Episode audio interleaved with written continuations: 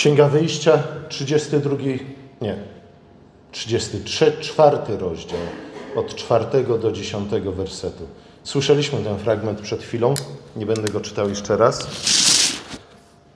Ale oczywiście, żeby zrozumieć o co chodzi w 34 rozdziale, to warto cofnąć się do 32 rozdziału, gdzie czytamy, że lud widząc, że Mojżesz opóźnia swe zejście z góry, zebrał się wokół Arona i powiedział do niego: Uczyńmy sobie, uczyń dla nas Boga, który by jako wódz szedł przed nami.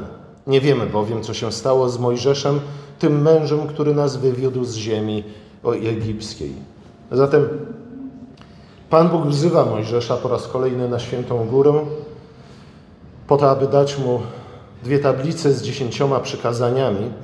Mojżesz spędza tam dość długo czasu, ogólnie rzecz biorąc był tam 40 dni i lud się niecierpliwi. I w związku z tym przychodzą do Aarona i mówią: Uczyń nam Boga. W odpowiedzi na to żądanie Aaron uczynił złotego cielca i powiedział: Izraelu, oto Twój Bóg, który Cię wywiódł z ziemi egipskiej. Słuchajcie, tu zazwyczaj zachodzi pierwsze nieporozumienie ze względu na to, że bardzo często mówimy o ten złoty cielec to był obcy Bóg. Prawdopodobnie Żydzi przyzwyczajeni do kultu egipskiego Apisa, świętego byka, chcieli zrobić sobie po prostu innego nowego Boga, po stary Bóg ich zawiódł. Nie, tak nie jest. Nie o to tutaj chodzi. Z wielu powodów. I wydaje mi się, że to jest dość oczywiste, jeśli choć o ciupinkę wczytamy się w tekst. Po pierwsze, złoty cielec był odpowiedzią na brak Mojżesza, na nieobecność Mojżesza. Mojżesz wstąpił na górę, nie było go długo. I w związku z tym mówią, nie ma Mojżesza, więc uczy nam Boga. Pamiętajmy tutaj, że hebrajskie słowo na Boga to jest Elohim, czyli dosłownie bogowie, ale też w ten sposób nazywani byli panowie, który by szedł przed nami, innymi słowy, i znów, który by szedł przed nami, czyli który by nas prowadził do ziemi obiecanej, bo nie wiemy, co stało się z Mojżeszem, który nas wyprowadził z ziemi egipskiej, a zatem za którym poszliśmy, wychodząc z ziemi egipskiej. Brak Mojżesza jest powodem, dla którego oni chcą złotego cielca. Złoty cielec jest odpowiedzią na brak Mojżesza. Nie chcą sobie zrobić Boga, który byłby całkowicie innym Bogiem. Ba, złoty cielec w pewnym sensie również nie był wyobrażeniem Boga Jahwe, był, miał służyć im jako zastępstwo za Mojżesza. Potem, kiedy Aaron już uczynił tego złotego cielca, powiedział: Jutro jest dzień świąteczny na cześć Jahwe. I dlatego kazał im się umyć i zrobić wszystko, co było potrzebne w przygotowaniu na święto Jahwe. Więc to nie było święto na cześć jakiegoś obcego Boga, ale to miało być święto na cześć Jahwe, którego pośrednikiem był właśnie Mojżesz. Złoty cielec miał zastąpić Mojżesza jako pośrednika między Bogiem a ludem, ale miał również jako, jako zastępca pośrednika zastąpić Mojżesza jako przywódcę, jako tego, który po prostu wywiódł lud z Egiptu i miał wprowadzić ich do ziemi obiecanej.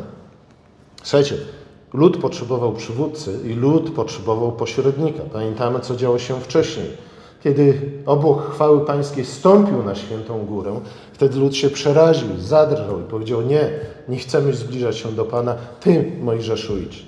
Jeśli już ktoś ma być zabity, to lepiej, żebyś to był Ty, a nie my. Taka jest zazwyczaj rola przywódcy, jeśli jest dobrym przywódcą, że prędzej czy później staje się kozłem ofiarnym, na którego możemy zrzucić wszystkie nasze niezadowolenia, resentymenty i tym podobne rzeczy.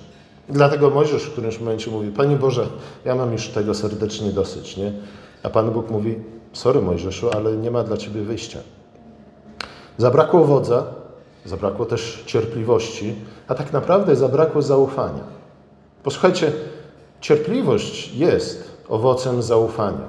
Zgadza się?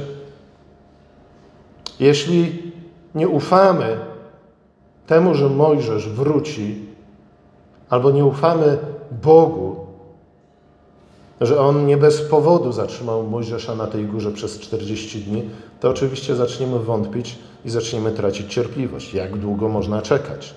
Zabrakło wodza, zabrakło cierpliwości. Skutkiem było zagubienie, chęć uczynienia sobie jakiegoś substytutu lidera. Taka interpretacja wydaje mi się, że jest poparta również słowami samego Boga, który właśnie tutaj w 34 rozdziale powtarza słowa, a właściwie groźbę dołączoną do drugiego przykazania z dekalogu.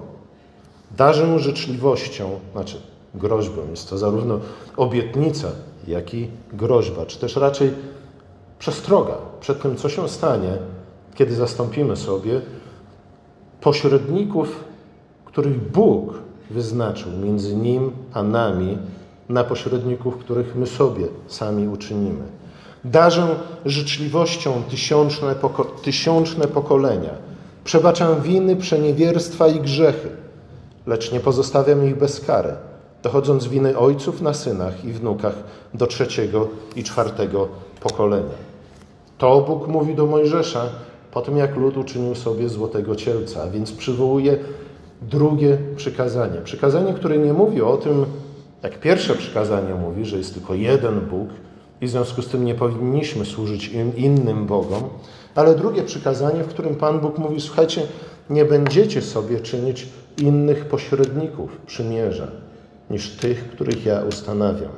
Dosłownie jest tam mowa o tym, że nie będziecie czynić sobie rzeźby ani podobizny, po to, aby oddawać im cześć, właśnie jako pośrednikom między Bogiem a nami. Złoty cielec nie był obrazem obcego Boga, ale był wyobrażeniem pośrednika pomiędzy Bogiem a Jego ludem. Słuchajcie, mówiliśmy o tym kilkakrotnie, więc krótko tylko przypomnę. W pewnym sensie chodzi tutaj o różnicę, a raczej o kontrast pomiędzy religią i pobożnością opartą na oglądaniu, na wzroku i religią i pobożnością opartą na słuchaniu. Jak wiemy, wiara bierze się ze słuchania, a nie z oglądania. Wciąż żyjemy wiarą ze względu na to, że jeszcze nie widzimy tego wszystkiego, co Bóg nam obiecał. Wiara jest podstawą, ale znów, wiara nie bierze się z oglądania, wiara bierze się ze słuchania. Od tego też zaczęły się problemy, które doprowadziły w końcu do stworzenia sobie tego zastępczego pośrednika między Bogiem a ludem, złotego cielca. Lud przez długi czas nie oglądał Mojżesza i dlatego jego serce zniecierpliwiło się i zaczęło wątpić, a może na odwrót powinniśmy powiedzieć. Zaczęło wątpić, a więc tracić zaufanie do Boga i dlatego zniecierpliwiło się. I lud doszedł do wniosku, że dla wzmocnienia wiary przyda im się inny pośrednik przymierza. Przyda im się dosłownie wyryty w złocie posąg wołu. I znów, dlaczego wołu? Nie ma to absolutnie nic wspólnego z egipskim bogiem Apisem. Wół symbolizował w systemie religijnym Izraela przywódcę, lidera, króla. Wiemy to choćby z faktu, że za grzechy przywódców ludu miał być ofiarowany właśnie wół, a nie jakieś inne zwierzę. Słuchajcie, oni myśleli w sposób wysoce symboliczny, do którego my nie jesteśmy już przyzwyczajeni, ale właśnie tak to funkcjonowało. Potrzebujemy nowego pośrednika przymierza, potrzebujemy kogoś, kto nas doprowadzi do ziemi obiecanej. W związku z tym potrzebujemy złotego cielca, złotego wołu. Bo wół w naszym systemie jest obrazem przywódcy, lidera, króla. Ciekawe jest to, że w drugim przykazaniu Bóg nie posłużył się E, słowem, które zwykle jest tłumaczone jako bałwan albo bożek, hebrajskie gilul, użyło innego słowa, pesel, które oznacza coś wyciosane, coś wyrzeźbione, coś wyryte. Nie chodzi więc dosłownie o coś namalowanego. Nie, żeby tu było to ważne, ale być może przyda nam się kiedyś w dyskusji naszej na temat tego, jak pomalować naszą kaplicę. Nie, chodzi o coś wyciosanego, wyrzeźbionego, wyrytego. Dlaczego akurat takich słów Pan Bóg użył? Prawdopodobnie z tego względu, iż Pan Bóg dał nam coś wyciosanego swoją własną dłonią, coś wyrytego w skale swoim własnym palcem. Co to było? Wiem, mi powiedzcie. No, dwie tablice. Nie? Dwie tablice, które oczywiście Mojżesz przygotował, ale słowa na tych dwóch tablicach Pan Bóg wyrył swoim własnym palcem. A więc Pan Bóg mówi: Słuchajcie, ja dałem wam coś już wyrytego. To jest rzeźba, którą ja wam dałem, zawierająca moje słowo. To jest rzeźba, która w rzeczywistości do was przemawia, a nie jest tylko i wyłącznie odbiciem, refleksją jakąś waszych własnych myśli. Pan Bóg mówi: wykuj sobie dwie kamienne tablice, a potem mówi: Ja wypiszę na tych tablicach słowa, jakie były na pierwszych tablicach, które potłukłeś. Oczywiście te pierwsze potłuk Mojżesz na widok złotego cielca. Teraz Mojżesz z powrotem jest na górze, rozmawia z Panem i Pan mówi: Sporządź sobie drugi zestaw tablic. A zatem z jednej strony mamy coś wyrzeźbionego przez człowieka, a z drugiej strony mamy coś wyrzeźbionego przez Boga. Różnica podstawowa jest taka, że na to coś wyrzeźbionego przez człowieka patrzymy. Jest on jedynie i wyłącznie projekcją tego, co już wiemy, ewentualnie naszych pragnień i oczekiwań. Z drugiej strony, to coś wyrzeźbionego palcem Boga jest Jego słowem, które przemawia do nas, które przynosi nam coś nowego, nowe informacje, nową wiedzę, coś przede wszystkim jednak, co pobudza i wzmacnia naszą wiarę. Z jednej strony więc mamy nieme, niemówiące rzeźby uczynione przez człowieka, które znów są tylko i wyłącznie refleksją tego, co my mówimy. Są, są jak lustro albo echo, co jedynie odbija nasze myśli, które już mamy. A może raczej powinniśmy powiedzieć, że nasze emocje, które nami, na, nami poruszają i nami rządzą. Z drugiej strony mamy rzeźbę uczynioną palcem Bożym, która przemawia do nas, która przynosi nam nową wiedzę, nowe poznanie, pobudza nas do wzrostu, pobudza nas do dojrzewania. To jest ten kontrast. To jest bardzo ważny kontrast z wielu powodów. Choćby z tego względu, że, słuchajcie, krótka refleksja na temat różnicy pomiędzy oglądaniem a słuchaniem. Krótka, ponieważ wielokrotnie o tym mówiliśmy. Wzrok służy ocenie. Wzrok służy wyda wydawaniu osądu. Wiemy to od samego początku, ponieważ w opisie stworzenia, jak refren, powtarzają się słowa i spojrzał i zobaczył Bóg, że to, co uczynił, było dobre. Coś, co w wielu nowych, zwłaszcza nowoczesnych tłumaczeniach Pisma Świętego jest pominięte. Niestety. I nic dziwnego, że potem nie rozumiemy w ogóle tego, co czytamy. Jeśli pierwsze dwa, trzy, cztery rozdziały Pisma Świętego są właśnie w ten sposób potraktowane. Nie. Słuchajcie, od samego początku Pismo Święte wskazuje nam na rozróżnienie między oglądaniem a słuchaniem. Kiedy Bóg przemawia, nawet to, co nie istnieje, jest mu posłuszne. Zgadza się? I staje się. A to, co się stało, kiedy słucha Słowa Bożego, przybiera formę dokładnie taką, jaką Słowo Boże mu nadaje. Słuchajcie, no od samego początku Pisma Świętego, jeśli będziemy je czytać z uwagą, we właściwym tłumaczeniu, to zauważymy właśnie moc Słowa, a również jego rolę, jego funkcję. To Słowo prowadzi nas od nicości ku pełni Bożej chwały. Dlatego słuchanie jest najważniejsze. Słuchanie jest początkiem wiary, życia wiarą. I słuchanie też prowadzi nas do końca życia wiarą. Ale później czytamy, że kiedy już Pan Bóg przemówił, wtedy użył zmysłu wzroku, po to, aby ocenić, osądzić to, co uczynił. A zatem, słuchajcie, kiedy nasza religia, kiedy nasza pobożność jest oparta na oglądaniu, a nie na słuchaniu, stawiamy się w pewnym sensie w roli Pana Boga.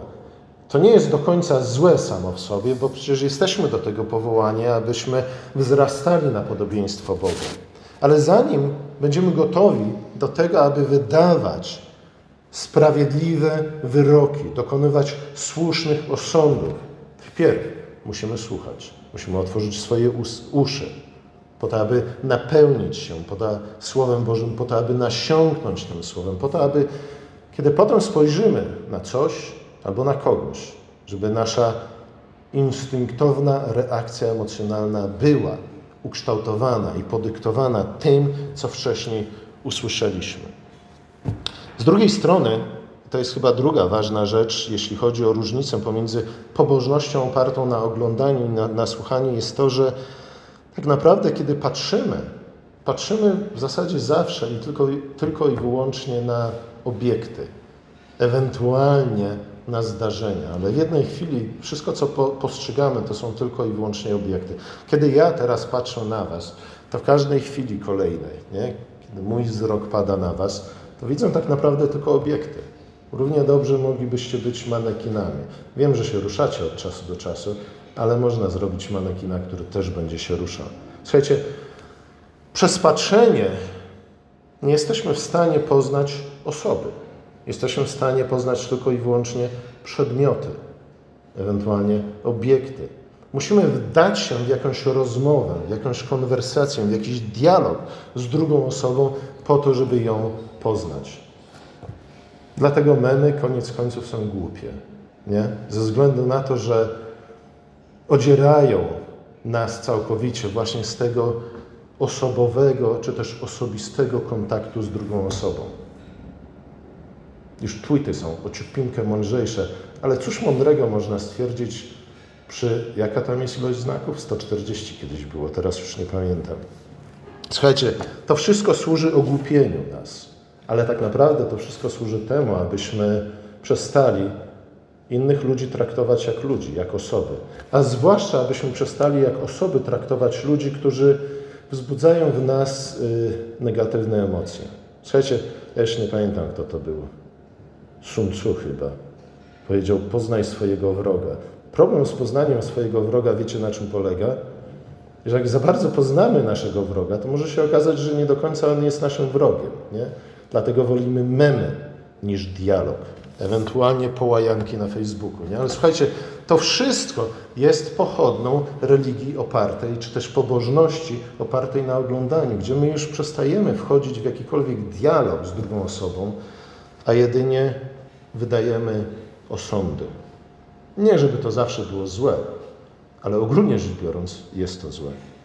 Słuchajcie, tylko słuch, tylko słuchanie tej drugiej osoby i znów to też jest coś, co bardzo trudno nam przychodzi, nie? słuchać drugą osobę.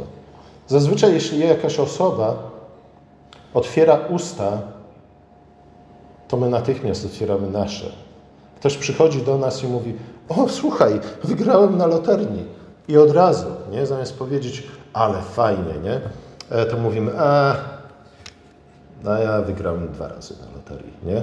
Zawsze musimy kogoś e, w naszej reakcji nie tylko uciszyć, ale jeszcze przewyższyć. Czy to w naszych osiągnięciach, czy w szczęściu, które nas dotknęło, ewentualnie w tragedii, która nas dotknęła. Notabene, to jest chyba najbardziej skuteczny sposób na to, żeby poznać, czy ktoś jest naszym prawdziwym przyjacielem. Nie?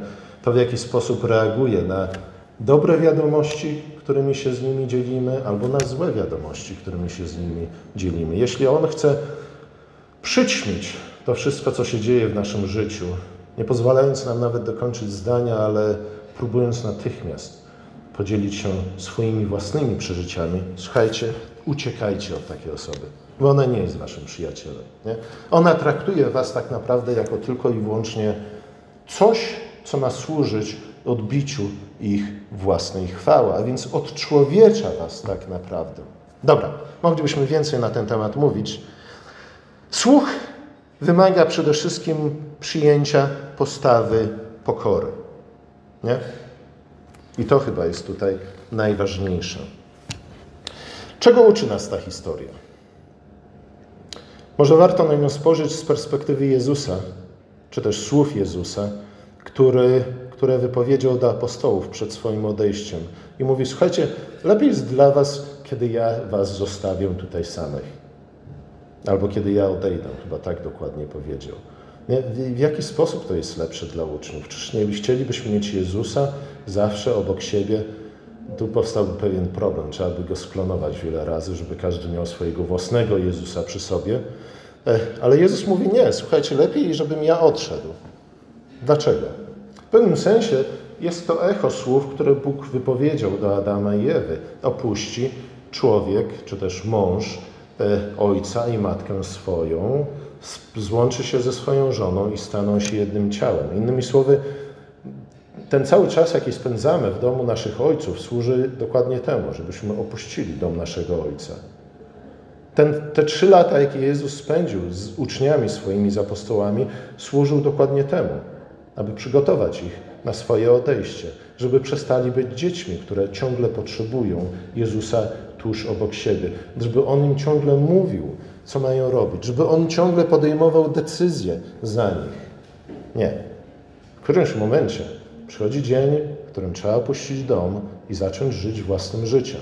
Oczywiście nie własnym życiem w sensie absolutnym, ale własnym życiem w sensie takim, że to ja podejmuję decyzje i to ja płacę koszty związane z moimi decyzjami. Ale Jezus mówi również coś innego. Słuchajcie, ale z drugiej strony nie do końca zostawię was samych. Dam wam ducha. I co ten duch zrobi? On nie tylko przypomni wam wszystkie słowa, które do was powiedziałem, ale on również pozwoli wam je lepiej zrozumieć. Nie? To jest ta główna, podstawowa, fundamentalna rola Ducha Świętego. Nie jakieś nowe objawienia, nie? Panie Boże, a mam się ożenić z tą dziewczyną, czy nie mam się ożenić z tą dziewczyną? Mam ją zaprosić na randkę, czy nie? Daj mi znak, nie? I nagle na ścianie jest znak.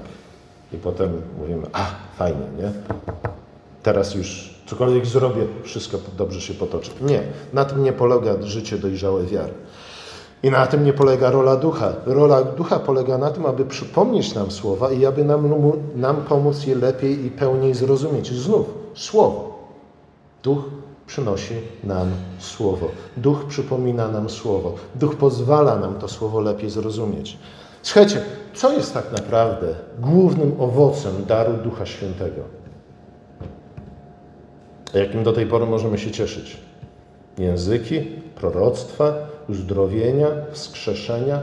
Nie, żadne z tych rzeczy. Co? Nowy Testament. To jest ten główny dar ducha, który otrzymaliśmy jako Kościół.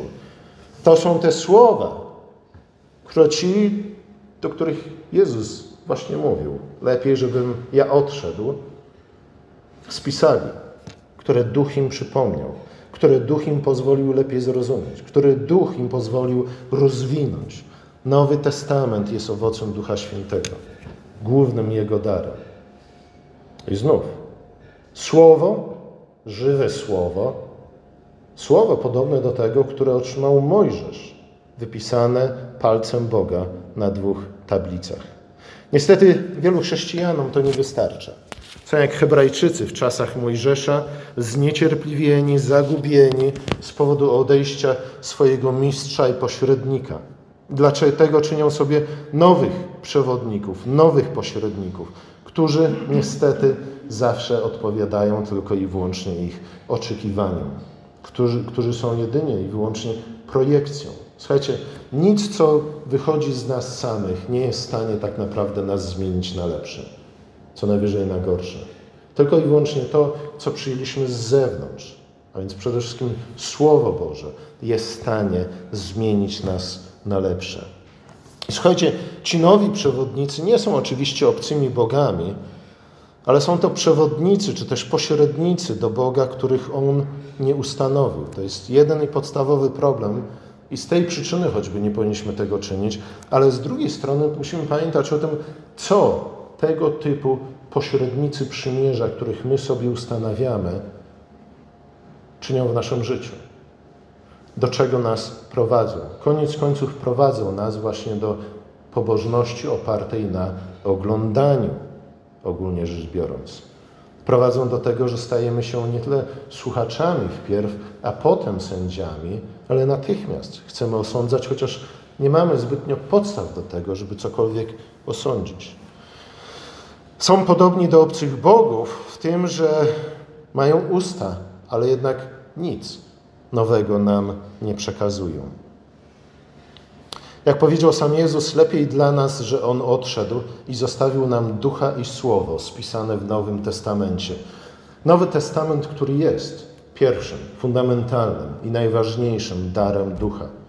Oczywiście są również inne dary, tak jak na przykład apostołowie, prorocy czasów apostolskich, jak pastorzy i nauczyciele, a także ewangeliści, a także wiele innych darów. Każdy z nas posiada ten dar. Ale znów, tym fundamentalnym darem jest Nowy Testament. Tak jak na początku Bóg powiedział do Adama: Opuści człowiek dom swojego ojca. To znaczy, że z czasem człowiek ma dojrzeć i zacząć żyć odpowiedzialnie. I również ponosić konsekwencje swojej decyzji. Pamiętając oczywiście cały czas, czego nauczył się w domu swojego ojca, po to, aby w końcu wypuścić jego rękę, czy też swoją rękę z jego dłoni i stanąć na własnych nogach. Po to uczył się w domu ojca, przygotowując się na ten dzień, aby stanąć na własnych nogach. Podobnie jest z Kościołem. Jak napisał apostoł Paweł w liście do Efezjan, dzieło Chrystusa ma nas doprowadzić do męstwa, do pełni męstwa na wzór Chrystusa, abyśmy nie byli już dziećmi miotanymi lada wiatrem podstępnej nauki. Słuchajcie, to jest kolejny skutek tego, że jeśli wybieramy jednak religię opartą na oglądaniu raczej niż na słuchaniu, taka religia nie prowadzi nas ku dojrzałości.